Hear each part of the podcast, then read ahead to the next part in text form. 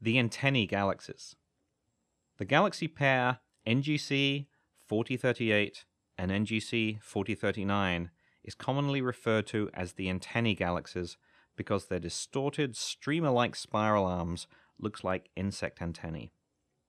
Initially two separate spiral galaxies, gravity drew NGC 4038 and 4039 together in a titanic collision. Figure 26, the antennae, combined visible and radio image. This is a combination of a radio image by the Very Large Array and an optical image from the Cerro Tololo Observatory in Chile.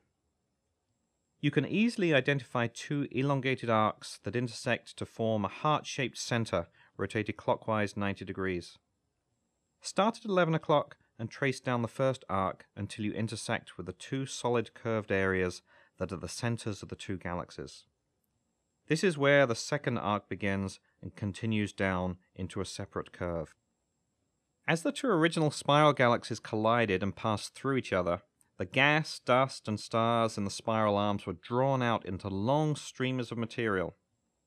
This material will either be lost into intergalactic space or fall back into the center of the merged galaxy.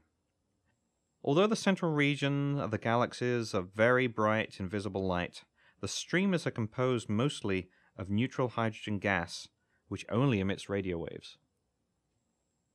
Even though the galaxies are moving through each other at hundreds of kilometers or miles per second, the merging process takes a hundred million years because of the sheer size of the galaxies. For the next three images, we zoom into the central region of the antennae to see the ongoing collision up close. Figure 27, the antennae, visible image. The hollow circles identify the centers of each of the colliding galaxies. The most active star forming regions are shown with solid, irregular shapes. Star formation is taking place on a colossal scale. From the visible image alone, astronomers have identified more than 1,000 bright young star clusters bursting into existence. Such widespread star formation is a common result when spiral galaxies collide, unleashing shock waves that trigger the compression of hydrogen gas and dust into giant molecular clouds when new stars are born.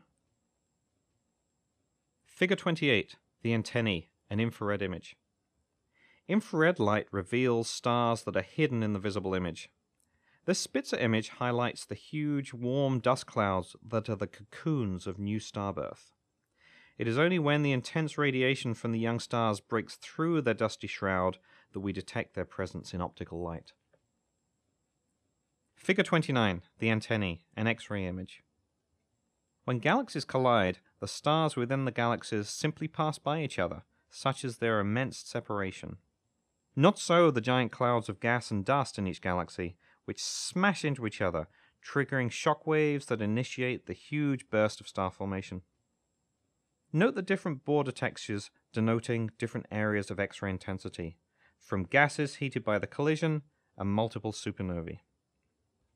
As in the whirlpool, you'll feel X-ray binary pinpoints that mark the locations of black holes and neutron stars as they pull gas off their companion stars.